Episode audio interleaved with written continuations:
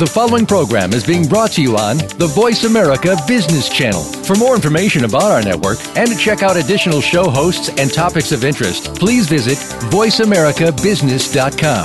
The Voice America Talk Radio Network is the worldwide leader in live Internet talk radio. Visit VoiceAmerica.com. The views and ideas expressed on the following program are strictly those of the hosts or guests and do not necessarily reflect the views and ideas held by the Voice America Talk Radio Network its staff, and management.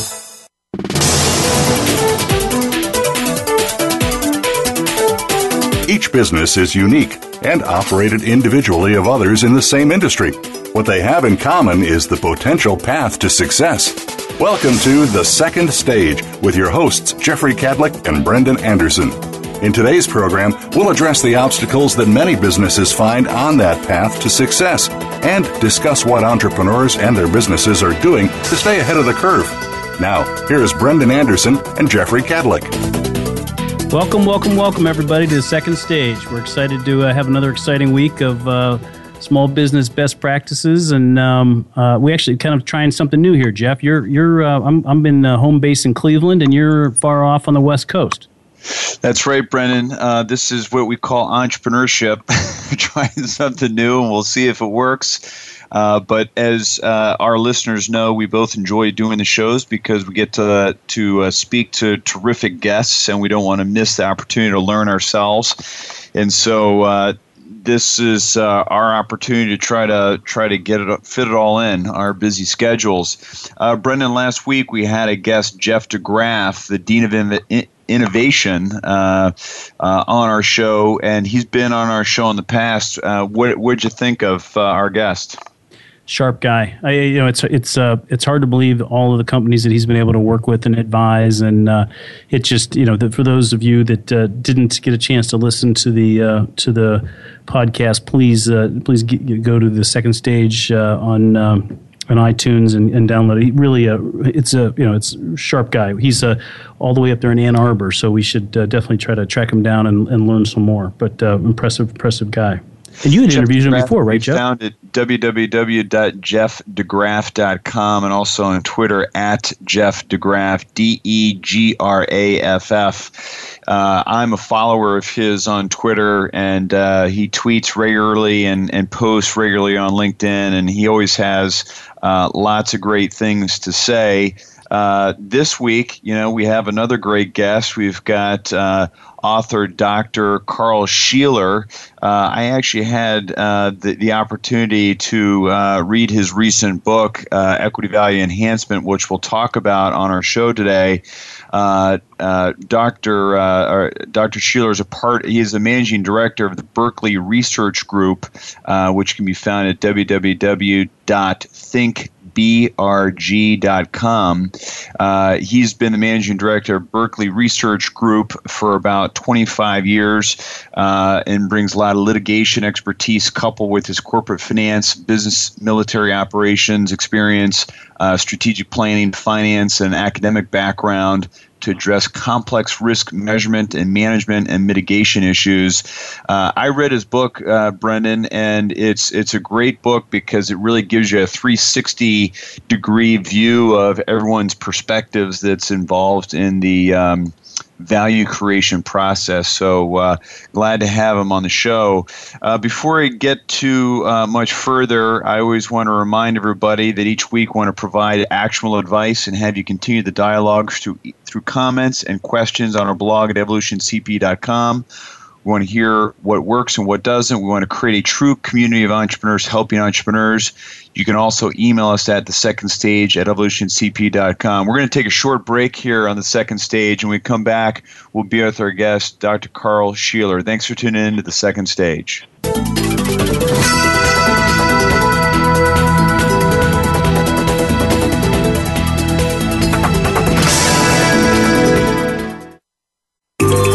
Out what's happening on the Voice America Talk Radio Network by keeping up with us on Twitter. You can find us at Voice America TRN.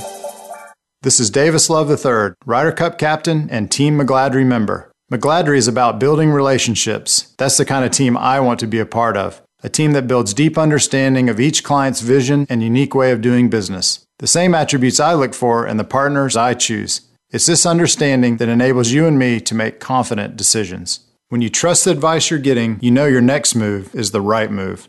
This is the power of being understood. This is McGladrey. Assurance Tax Consulting.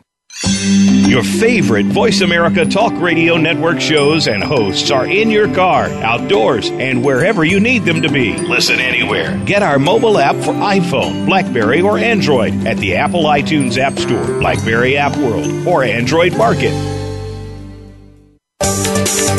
From the boardroom to you, Voice America Business Network.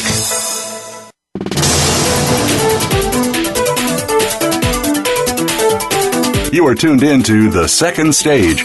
To reach the hosts or their guests today, call in to 1 866 472 5790. That's 1 866 472 5790. Or send an email to The Second Stage at evolutioncp.com. Now, back to Jeffrey Kadlic and Brendan Anderson. Welcome back to the show, The Second Stage. Like any forum, this show will be more effective and powerful if folks contribute their experiences and ideas. We invite you to continue the discussion from each week's show on our blog, which can be found at evolutioncp.com.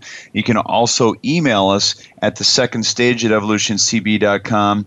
Uh, per usual, here on the second stage, we've got another great guest, Dr. Carl Sheeler, Managing Director at Berkeley Research Group, uh, and he can be found uh, on the Berkeley Research Group website at www.thinkbig or thinkbrg.com. Apologize for that.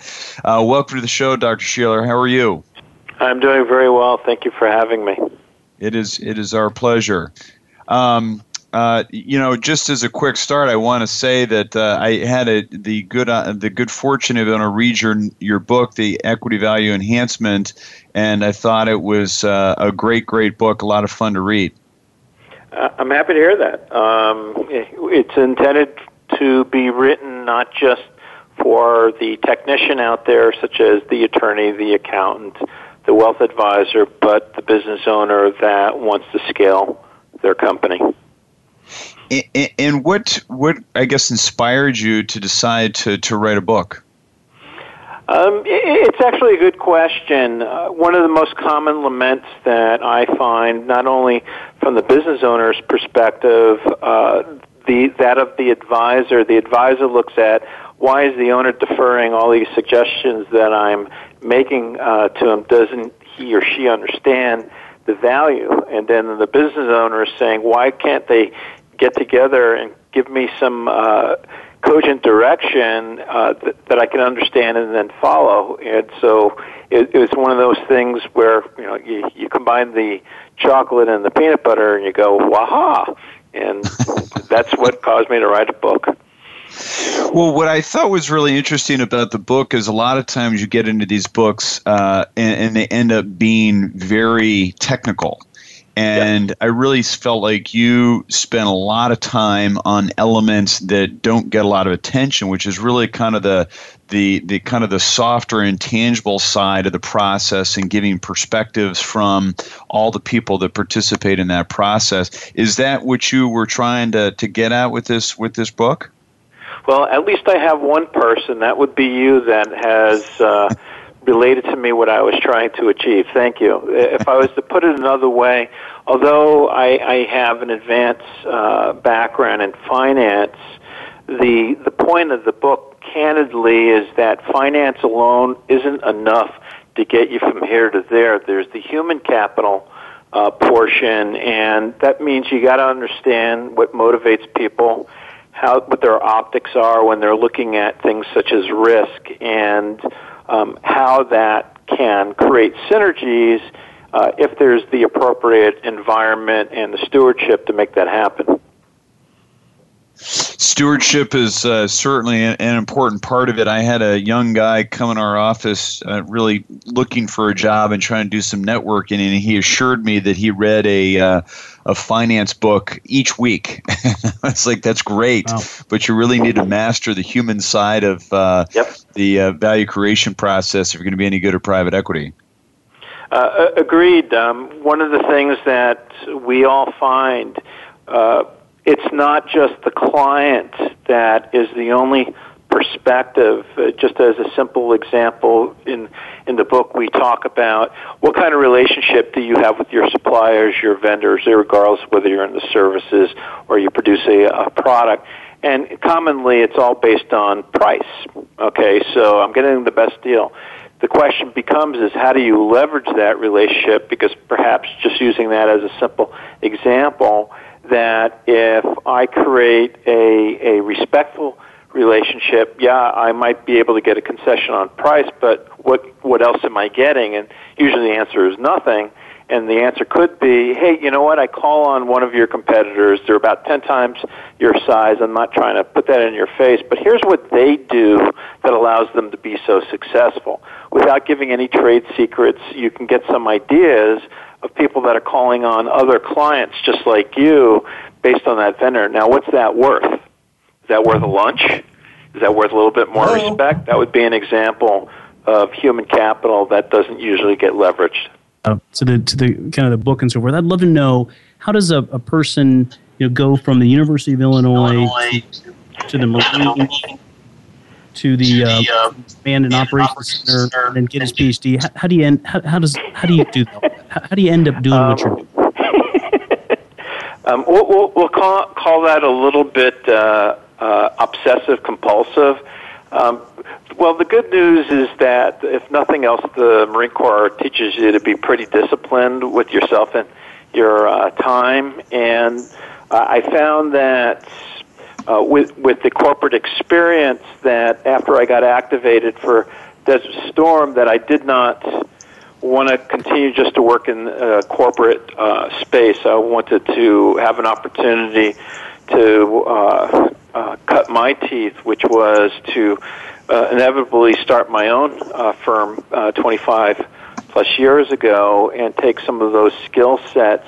Then I found in the courtroom, which is back to a point that was made earlier, you cannot articulate something like a professor because many of the people that are there to make a decision for or against the client that's being represented needs to understand what you're talking about and feel like you're talking to them instead of at them. So getting the PhD was really uh, a necessity to get more credibility with the judge and uh, learning how to communicate more credibility with the jury. All right, so, so tell me, uh, uh you were in the Marines.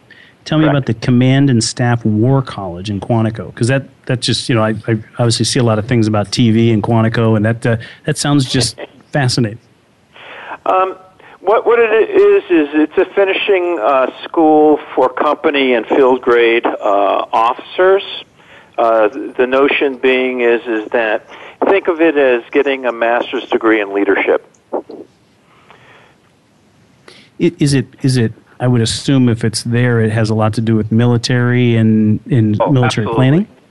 Absolutely. So a lot of it deals with planning, operations, intelligence, communications, the things that would normally be part of the staff structure uh, within the military, but those same structures ended up becoming uh, what I what I would call civilianized. In other words, many of the things that uh, created the efficiencies within the military, because you have to be able to obviously res- respond to things that you don't know uh, ahead of time very, very quickly and successfully because, needless to say, in the private sector, you might lose money. There, you might lose lives. So it, it, it's an issue of efficiencies. Wow, I uh, always you know it's uh, it's always amazing how when we get people that have been in the military and uh, you know kind of go off and do business how how often they're they're successful and disciplined and focused and have all the the characteristics that Jeff and I try to you know try to teach in our uh, partner companies and so forth. But hey, uh, rolling towards the book, tell me uh, what's the difference between a business valuation and value creation? Seems like they're similar words. It, it, in many ways, they are. Um, if you were to think about what value is, there's really just two components. Now, you might have a very lengthy report supporting those components. One of them is economic benefit. We understand that as investors, we buy at $10 a share, we sell at $20 a share, and we say, hey, we made 100% on our investment. And then there's that that's growth, and then the income might be the two percent yield that you get in a publicly traded company. Now, in a private company, you're going to get most of your economic benefit through each year's profits that you distribute to yourself, either in the form of officers' compensation or distribution. Um, so the that's the economic benefit. The second half of evaluation is risk. What is the likelihood that that economic benefit will uh, that was in the past will also occur in the future? The operative issue there is what is that level of risk, and the risk can be converted, say, into a price multiple. So if we said that I was making a million dollars in profit a year that I can uh, take in the form of distribution, and the risk is a 5x. That means that the value is five times 1 million or $5 million. The, the value creation takes it to another level. It says, I'm at 5x and I'm 5 million, but I want it to be worth 25 million. What do I have to do? And that value creation is much more like being an architect instead of just reporting bench value. In other words, here where you're at right now, you're actually demonstrating what you would have to do in order to get from the 5 million to the 25 billion or the 25 billion to 250 million. And that's a much more difficult process, but it starts the conversation by saying this is where you're at right now and why. You touched on you touched on this a little earlier about when you know when you're advising entrepreneurs or when trying to explain to entrepreneurs the difference between where you're where you are and where you want to to be, and, and, and obviously I'm kind of jumping a little bit out of um, out of kind of the, the, the, the things we talked about, but you know how, how often when you tell uh, entrepreneur um, explain to them you know kind of the difference, how often do you get pushback? Well, there's one thing that's very, very common. It's very rare that you have a business owner that thinks that their business is worth less than you do. In other words, most business owners are operating on the belief that their company is worth much more than it actually is. And so the, the, the first thing is, is that you have to be able to get their attention saying, but here's the reality. Okay, this is what it's worth to you and the example that you can give is a house. Okay, so if you have a house in a neighborhood and all the homes are selling for five hundred thousand, you could ask for six hundred thousand. It doesn't mean you're going to get six hundred thousand. And then the, then the next issue that comes into play is that you're selling your home for five hundred thousand, but you need a roof replaced, and that cost to replace the roof is say fifty thousand which means you're going to get an offer for 450 or less because I'm going to have to replace the roof. Same thing is the notion of what the business is currently worth as is. And unfortunately, a lot of business owners look at it from, well, the potentiality is much higher. Yes, and that will be my problem after I acquire it to achieve that potentiality. We only know what you're able to do as you are the operator. So the pushback is first the reality check of how the world is, not how I want it to be. And then the second one is is that sometimes there's an upfront investment of resources because there's usually gaps that causes most businesses to plateau. Most common is either at the 10 million or the 25 million dollar annual revenue level. To get above that usually means that that particular owner has met their capacity either in the way of knowledge or they just don't have any more time to be the chief uh, cook and bottle washer. You've perfectly described the companies that we you know, that we deal with, and I would say that you know uh, ninety nine percent, ninety seven percent of the uh, the inbound inquiries are people are just you know they we're just we're nowhere near uh, you know, and we're more than obviously willing to help them fund that transition, but it's you know it, it's there really is that massive disconnect, and you touch about briefly in, in parts of your book about, and I'm way off script here, but um, about about the, you know these baby boomers and these companies that are under five million bucks and, and, and that sort of thing, and kind of you know the the you know the the, the massive or I would use the word massive um, the difference in valuation there, and I mean what and I'm way out, but what what happens to those businesses? Those businesses that are go ahead. It, it's a great question, and i will be very very simplistic.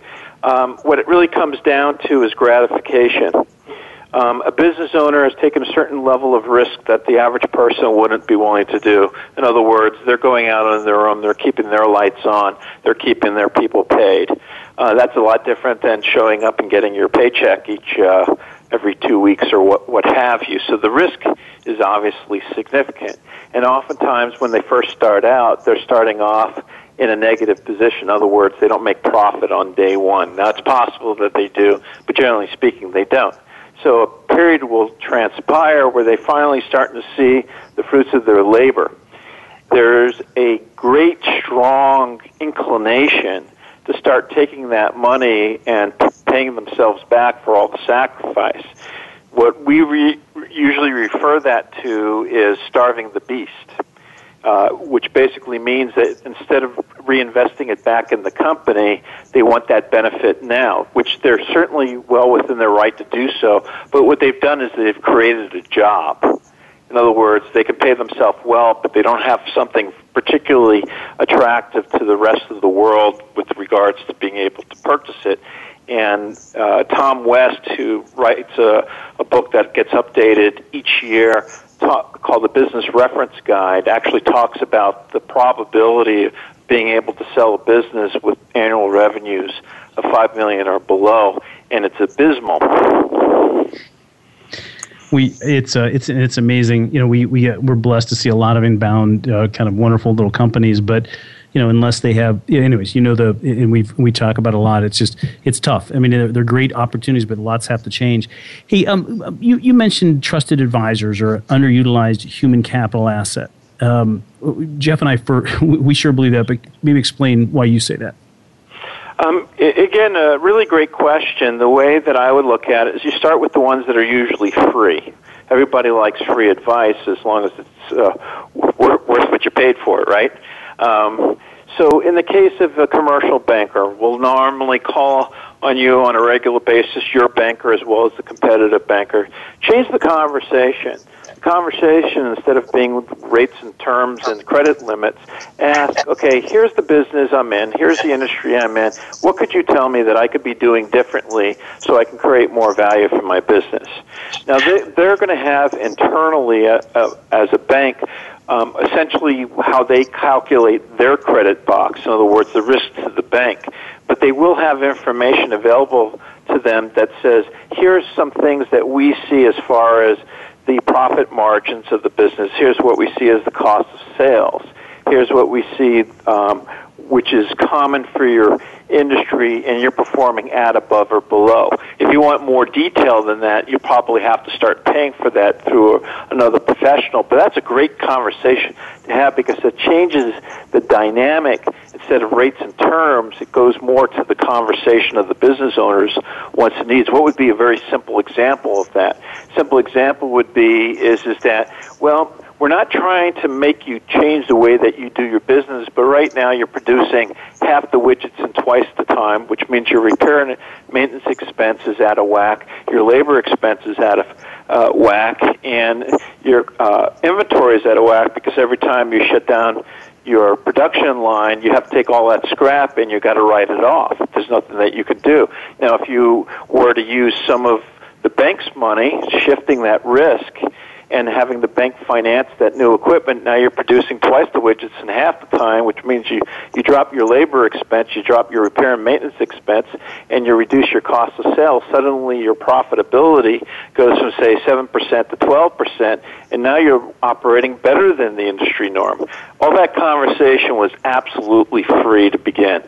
Uh, you can use insurance the same way because it's a risk management tool. They'd be more than happy to go in there and take a look from a risk management perspective. There's no cost associated with that. And they may be able to point out some things that you might want to do differently. A very simple example is you love your employees, but do you love them $50,000 a year in premiums worth because they're taking the cars home at night, which is a great liability? Is that something that you want to continue to do? And somebody would say, I didn't even think about that. Thank you for pointing that out. These are examples. Hey, Carl, I want to jump back and uh, touch on a concept that you had mentioned earlier about entrepreneurs, you know, starting to try to pay themselves back as soon as they're they're making some money, and then you touched on the fact that they need to feed the the animal, so to speak, that really is going to get their business to the next level. Is there some sort of threshold that you look at for you know, a core capital target that a small company needs to use as a rule of thumb? It, it, it's a great question, and unfortunately, I'm going to sound like an attorney or an accountant says it depends. Uh, each industry um, it can be capital intensive, or in other words, your startup costs are relatively low, so you hit a point where you're making a profit, but that tends to be knowledge type of uh, investment. In other words, I'm writing code and I sell software, and so my my real sunk cost is my time as opposed to starting up a restaurant. By the time I've opened the doors, I'm already in the hole by 150,000. So I'm going to have to sell a lot of pizzas before I even get to the point where I could start servicing that debt, much less paying myself. So to answer your question, what we would normally say is is that there is ratios that are common for every industry as to what's referred to as working capital. And the working capital ought to be the, the amount that will allow you to continue to grow at or above the industry norm. So if we say the industry norm is growth is 5% per year and you want to start growing twice that speed, you're going to have to put more money back into the business above and beyond the working capital just to sustain what it did last year. Again, that's a conversation where if you sat down with either your banker or you're an accountant, and they would be able to work that out uh, industry by industry. And if not, again, that's something obviously that uh, we can do. So. Uh, a lot of it has to do with the issue of taste. The classic example is I'm finally up to the point where I'm generating, say, $250,000 a year in profit. Well, if you're taking 225,000 of that and putting it in your pocket, you're starving the beast. There is no way that you can sustain growth that way. And the real painful thing is that you can demonstrate what that looks like in five years and 20 years. So uh, the simple way of looking at it is, okay, in the four year period of time, you just paid yourself, say, close to a million dollars, but in five years, it's cost your business five times that. So was that a hmm. smart move or not? By the time that you're out to 20 years, it's usually 25 times that. Uh, in other words, the cost becomes more and more compounded because right. your growth rate isn't as good as, and the goal is obviously to do better than the industry. If you're just working consistent with the industry, you're not you're not competitively positioned. So, what do you find the the what what is most frustrating to entrepreneurs based on your experience? Is it is it how much not understanding that dynamic that you're talking about? Is it you know just the the risks get overwhelming the whole issue is overwhelming? What what do you see as the biggest issue for these entrepreneurs?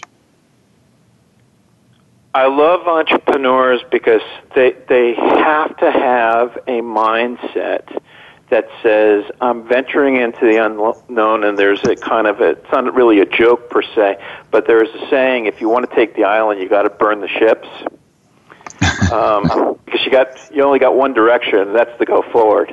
Okay, so that's the beauty of the entrepreneur. The sadness that I see in entrepreneurs is one I would refer to as burnout, where they've made a lot of sacrifice um, some of it being the amount of time that they m- may have wished to have spent with family, or do some of the other things, or they the thinking is is that why aren't I larger? Why aren't I bigger? Why do I have all these concerns and headaches? Uh, a lot of it tends to be that human capital related issue. I've got all these people that are expecting something from me. Sometimes I'm grateful for having them all. Sometimes a little bit less so.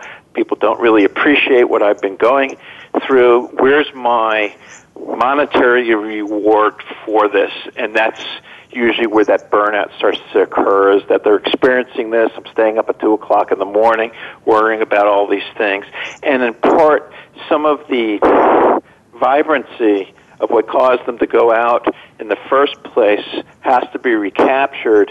And the frustration is is that typically they don't know where to go to get that. They they go to the CPA. Hey, you can help me. Hey, I report the news. I don't help you make the news. Some of them do, of course. Um, and, and so they need to find a way to refresh, to restart. And the typical action that we take as human beings is we try to control more as opposed to less. So there's got to be a means, an alternative thing that they do that uh, gratifies other than just the business, or, or they will uh, burn out. Hmm. Well, you're. Uh you are speaking like a man of great experience. We're with our guest, Carl Sheeler, Managing Director of Berkeley Research Group and author of value, Equity Value Enhancement, a tool to leverage human and financial capital while managing risk. Uh, Carl can be found at Berkeley Research Group, www.thinkbrg.com. We're going to take a quick break here on the second stage. When we come back, we're going to continue to. Uh, probe the experience of uh, Dr. Carl Sheeler and uh, get more actionable advice for our listeners. Thanks for tuning in to the second stage.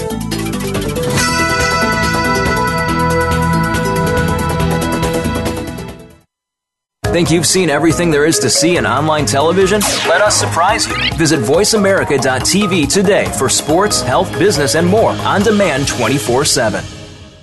This is Davis Love III, Ryder Cup captain and Team McGladrey member. McGladrey is about building relationships. That's the kind of team I want to be a part of. A team that builds deep understanding of each client's vision and unique way of doing business. The same attributes I look for in the partners I choose. It's this understanding that enables you and me to make confident decisions. When you trust the advice you're getting, you know your next move is the right move. This is the power of being understood. This is McGladrey. Assurance Tax Consulting. Your favorite Voice America Talk Radio Network shows and hosts are in your car, outdoors, and wherever you need them to be. Listen anywhere. Get our mobile app for iPhone, Blackberry, or Android at the Apple iTunes App Store, Blackberry App World, or Android Market.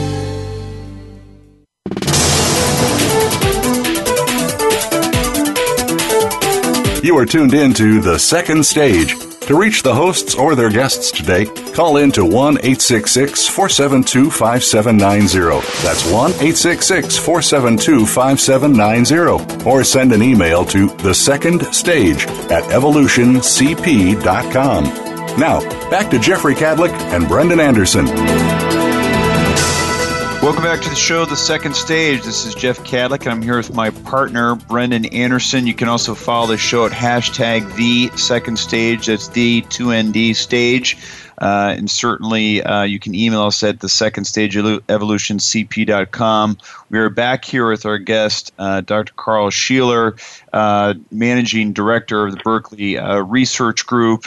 And uh, uh, Carl was just getting ready to explain to Brendan and I eh, how we can double the value of our businesses in the next six to 12 months. So, uh, we, this is something that every private equity investor and small business owner needs to know. So, we're anxiously uh, uh, awaiting the, the response.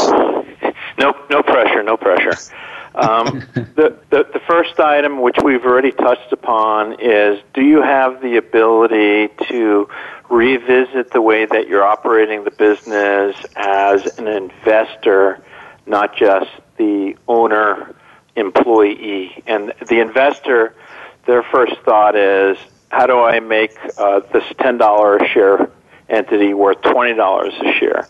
So that's going to cause you to revisit some of the expenditures that you have and also seeing what works and doesn't work as far as growing the top line. Now, now that's quite frankly the easier part. There's plenty of professionals out there that focus on the revenues and the profitability uh, of a company. The issue is how do you get leverage? And as you were touching upon uh, before, the way that you get leverage is a you got to reduce risk. If you have a lower risk, that's a higher price multiple. So if you're at three, obviously the goal is to get to uh, five or maybe six. And there's a lot of things that are fundamental that cause the value to be lower. Um, some of it might be is, hey, I got my brother-in-law that's preparing my financial statements and they're not reviewed, they're not audited. And that's not going to have the same level of credibility if I was using a larger, at least um, uh, well known accounting firm within the geographic area that you're located, preferably regional. In the perfect world, depending on your revenue size, maybe even a national, yeah, it's going to cost you more in thousands of dollars. But the question is, is that if we again, if we just use a simple example of five hundred thousand, and your multiple is uh, three, that means it's one point five million. Let's say that doing that and bringing in an insurance guy to do a risk assessment uh, raises your actual price multiple from 3x to 4x. So that, that's an extra $500,000. If they're charging you, uh, and again, I'm making up the number here, but if they're charging you $25,000 all in for that additional cost, that's a 20 to 1 return on your investment. Is I don't know about you, but for every dollar you give uh, me, I give you twenty dollars back. Tell me when you want to stop doing that. I would think never. Okay, that's right. So that, that's a that's a very simple example. The second one is one that I alluded to before. When you actually leverage a relationship with a bank, it's not that I'm saying that you should take on debt, but there are times where using debt does make sense because here's a, a simplistic example. If I if I purchased a house and the house asking price was a hundred thousand and I had to come up with five thousand dollars, that means I'm leveraging ninety five thousand dollars. That's how I was able to move into that house. House goes up in value the following year by uh, five uh, percent, so it goes from a hundred thousand to one hundred five thousand. What's my return on my five thousand? Pretty good. Yeah, it, I, I got it back. Uh, I mean, I can't cash it out. I'm just using that as a simple example. So, needless to say, when talking with a bank and an accountant, you start to learn how to use debt to some extent to leverage. Now, not everybody's wild about that. Not everybody will actually be able to have access to that capital, which is again beginning of the conversation. What's this going to take? So we have to actually take several steps back and ask more of a fundamental question do you have a strategy in place that'll get you from here to there? Typically, the strategy isn't really a strategy. It's kind of ad hoc. It's like, yeah, I talked to the accountant, I talked to the the uh, attorney, I talked to the banker, the insurance guy. So what did they tell you? Well, they told me different things. So what are you going to do? Nothing. Okay, that's not a strategy. Or I'm going to do my own thing. That's tactical. So the step back is saying, what is it that you want this to look like in uh, 12 months? What is it that you're willing to incur in the way of resources? Where are the gaps? So the gaps might be monetary gaps, they might be technical skill gaps, they might be time driven. So using the 12 months as the example, if you had money, I won't say throw at the problem, but if you were very well capitalized, you could say, I want to accomplish in 12 months.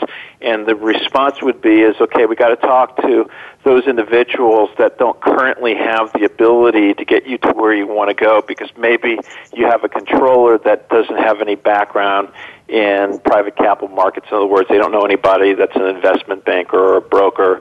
Um, they they don't know the private equity space very well, who would be buying the business. You may want to have somebody come in as an interim CFO so that they can polish up uh, the company. Every one of these investments, what you're looking for is a minimum of a 21, 20 to 1 return. Sometimes it's 100 to 1, sometimes it's even 200 uh, to 1. But you have to have a strategy in place, and that tends to be the area where it's no man's land because it's like, oh, geez, so I'm going to have to spend $100,000 up front, and I'm not going to actually realize that until the back end. And the answer is yes. That's exactly what I'm I'm telling you. Alternatively, you can um, opt to do what's called a participation, where you have the accountant and the attorney and other individuals that are willing to do that take their compensation on the back end, but they're going to be expecting a much higher amount because essentially you're asking them to act as your bank. But the benefit is is that they've got skin in the game. In other words, your success becomes their success and vice versa, which is a lot different than here's my hourly rate, just pay me. By having that type of framework in place, you start to realize just how important the human capital element is because then you can go to your top clients and say, okay, if I could do something differently, what would you want uh, from my services? And you fi- start to learn that there are things that they would have expected you to do, but you weren't able to deliver on it previously because that really wasn't your focus. You're usually going to uh, fire your bottom 20% of some of your uh, clients that are taking up 80% of your time so that you can spend more time with your better quality clients. This is a total change. That's why I say it has to start with governance. Then it goes to the the issue of your, your relationships, reducing risk, and finally uh, knowledge, which means you're leveraging not only your knowledge and your relationships internally, but the relationships of all the other trusted advisors, the clients, the vendors, to get you from here to there. That's why it has to be driven by a strategy. Um, in your book, you refer, uh, you refer to the acronym, acronym uh, GRRK. Can you explain that right. one to me? Because that's a big part of uh, some of the things you talk about. Yes, yes. And um, that, in essence, was kind of the acronym of what I just uh, explained. So the G is governance. And governance is the best way to look at that. As a lot of people think about that word, it says, okay, that's going to put me in a box. It's going to uh, cause me not to feel very entrepreneurial. And I say nothing further from the truth. What it is is it's going to set the culture to the organization. Okay, because if you got everybody rowing in the same direction and they buy off on what you're about as an organization that helps tell your story, and not just the people in the corner office, but the low, lowest person that's having the interaction with the clients. Um, do they understand what makes your company uh, different? So it's about culture and it's about strategy. We talked about strategy. Uh, what is the vision for three years? What's the vision for five years? Not just we'll sell more is not a vision. Um, how are you going to disrupt the market? What is it that you're going to be doing differently? That's the most difficult thing that most business owners uh, confront because they they may have gotten the the adage of when the wind's blow, even turkeys can fly. So when they're first challenged in the marketplace, when there's um, more difficulty in trying to move product or, or services, they may have to think about how they reinvent themselves so that they can take a leadership as opposed to a reactive role. So that's the G. The uh, first R is the relationships. We kind of talked about how do you tap into some of the the knowledge and the abilities of the people that work uh, there. What questions do you ask? How much do you empower them to actually be part of the organization? And then of course reaching out externally to the organization those relationships from those trusted advisors. I gave some examples of that. Relationships with your vendors relationships with your clients being something more than just transactions. Um, it's the difference between a courtship and a one night stand if i could be so blunt. Um, one would like to think that most of our spouses as a result of a courtship as opposed to a quick transaction. We won't say anything more about that I'm assuming that this is a G-rated show. The I'll second R is the risk. show. I'm looking forward to it. He's going to explain it to me later. After the show. Okay, I will. Uh, I'll even show you pictures if you like. so the second R is the one that I've been uh, trying to uh, uh, put the nail uh, down in the coffin, that being dealing with risks. Take a look at the business from the standpoint as if you were looking at a car that you were purchasing as previously owned. You're going to do a lot more the due diligence that you might do than if you were just going to buy a car off the lot new because you assume that everything is supposed to be the way that it is straight off the, um, the factory uh, floor. And then the knowledge is recognizing that you may not be the smartest guy in the room. There's no need for you to be the smartest guy in the room. You just need to be able to surround yourself with people that have their specialties and spend adequate time determining are they really good at what they do because you don't expect to be suddenly become an accountant or an attorney, but there are ways to determine whether they're really good at what they do and not only based on their price. So if you got that GRRK in place, or Greek is the acronym, again, governance, relationships, risks, and knowledge, you're, you're playing your game at an A level where most people are just essentially just trying to keep their doors open. That's a huge differentiator.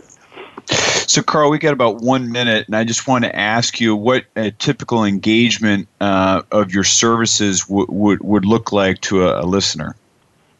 Um, the short version would be is you always get a benchmark, determine what the value uh, currently is uh, of the company.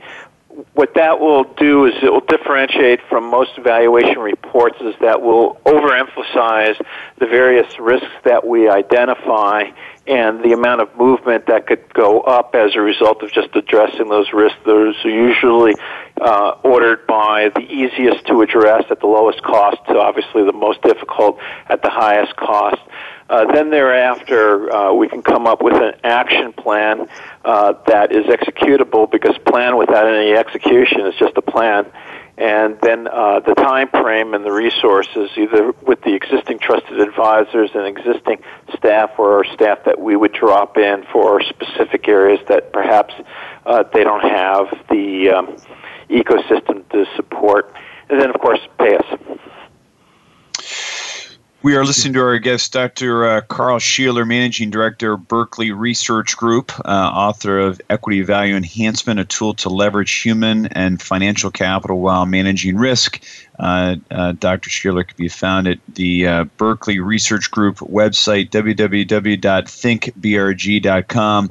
Uh, Carl, thank you very much for your time on uh, the second stage today. I know that Brendan and I uh, are very fortunate to be in position where we get to listen to all our shows, and we always have great guests. And of course, this is another one of those instances. So we really appreciate your time today.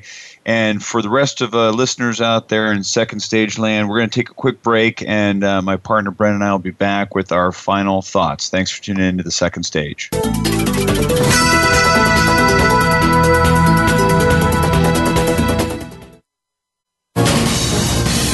Voice America Business Network, the bottom line in business. This is Davis Love III, Ryder Cup captain and Team McGladrey member. McGladrey is about building relationships. That's the kind of team I want to be a part of. A team that builds deep understanding of each client's vision and unique way of doing business. The same attributes I look for in the partners I choose. It's this understanding that enables you and me to make confident decisions. When you trust the advice you're getting, you know your next move is the right move. This is the power of being understood. This is McGladrey. Assurance Tax Consulting. It's time to take charge of your own career path.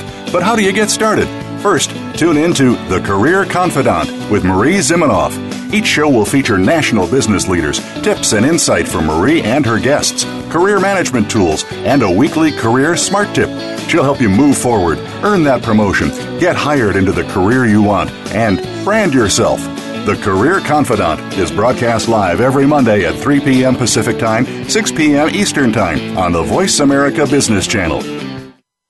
Do you need directions to solid financial future? If so, the Money Answer Show with Jordan Goodman will provide you with a roadmap to making smart money decisions in every area of your personal finances. Join Jordan every Monday at 12 p.m. Pacific Standard Time, 3 p.m. Eastern for the Money Answer Show on the Voice America Business Channel. Learn how and where to get the best deals on mortgages, cars, and insurance. Find out the best ways to save for college and retirement. Get out of debt, improve your credit rating, and save on your taxes. The Money Answer Show with Jordan Goodman will provide you with great tips on investment opportunities in real estate, stocks, annuities, and other investment vehicles. That's the Money Answer Show with Jordan Goodman on the Voice America Business Channel every Monday at 12 p.m. Pacific Standard Time. Become our friend on Facebook. Post your thoughts about our shows and network on our timeline. Visit facebook.com forward slash voice America.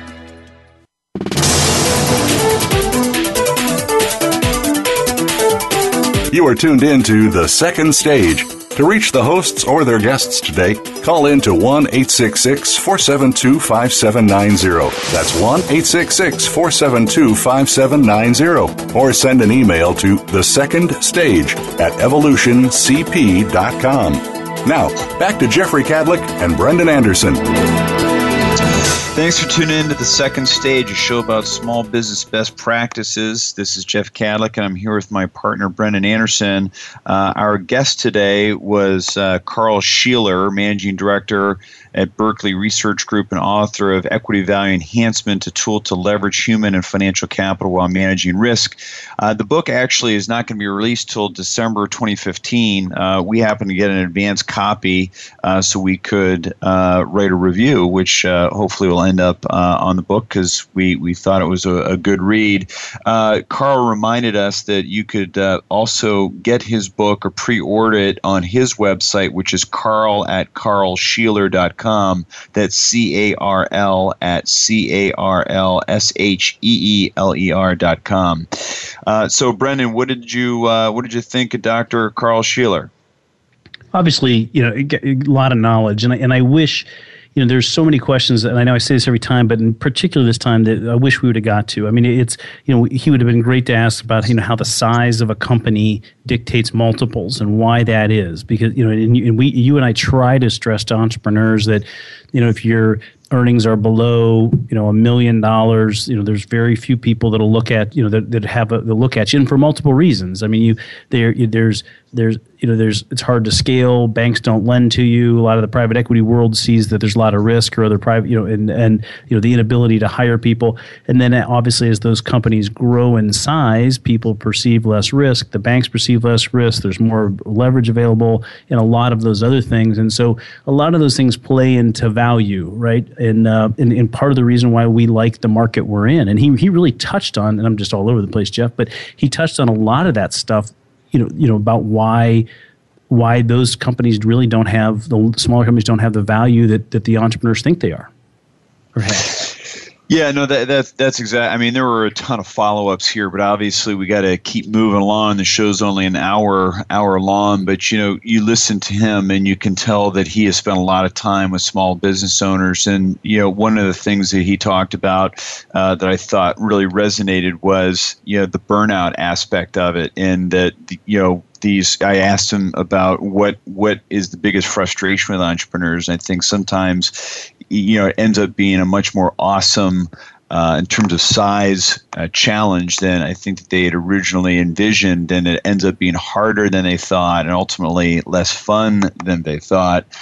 Um, and then the other thing he talked about was getting back to that core capital target, where you know he was talking about small business owners pulling money out before they. Um, the company is ready for them to pull money out and they ultimately can stunt the growth of their company and over time you know that number grows in terms of how they've maybe impeded the business's growth because they haven't uh, in, reinvested in the beast, as he said uh, during the show. So uh, it, it, was uh, it was very very interesting, and and I was I was glad that there's somebody else out there focused on helping, you know, small businesses because there are so many wonderful businesses out there that with just some additional uh, resources like we provided uh, Evolution Capital Partners and apparently also at the Berkeley Research Group that that uh, we could really uh, do a lot of uh, interesting things.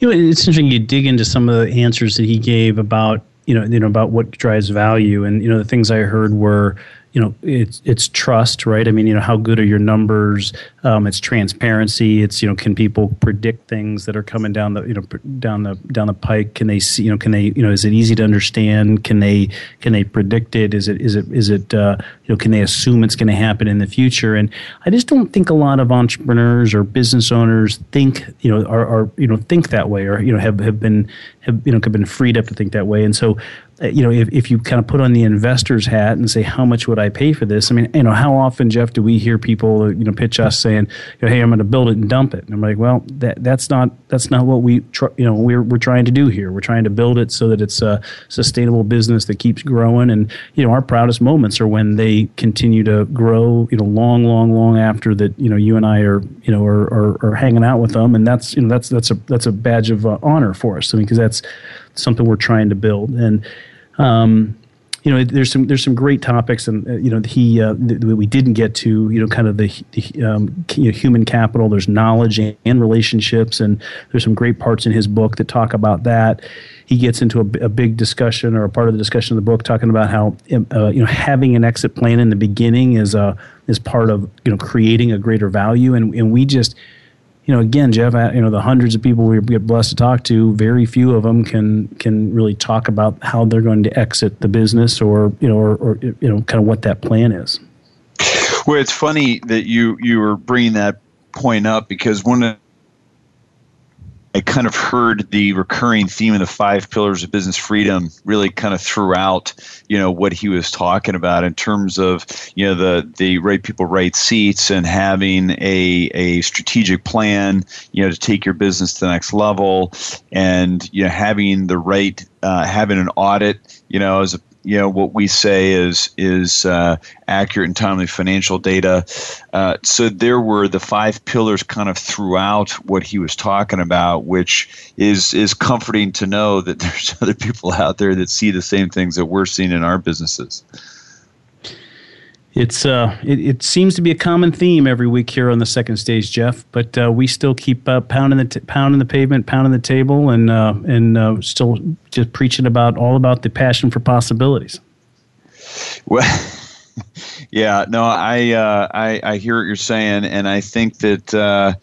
Um, uh, we are we we're kind of we're gaining on it. We're learning every week, and we're gaining on it. Uh, Want to thank everybody for tuning in to the second stage this week, and you can, as I said, follow us on uh, Twitter. The hashtag the second stage. Uh, that's the 2ND stage. And uh, please uh, connect with us on our email uh, at the second stage at evolutioncp.com. Thanks for tuning in to the second stage, and I can't wait for next week. Thank you for tuning in this week to The Second Stage. Please join Jeffrey Kadlic and Brendan Anderson again next Monday afternoon at 2 p.m. Pacific Time, 5 p.m. Eastern Time on the Voice America Business Channel. And have a successful week.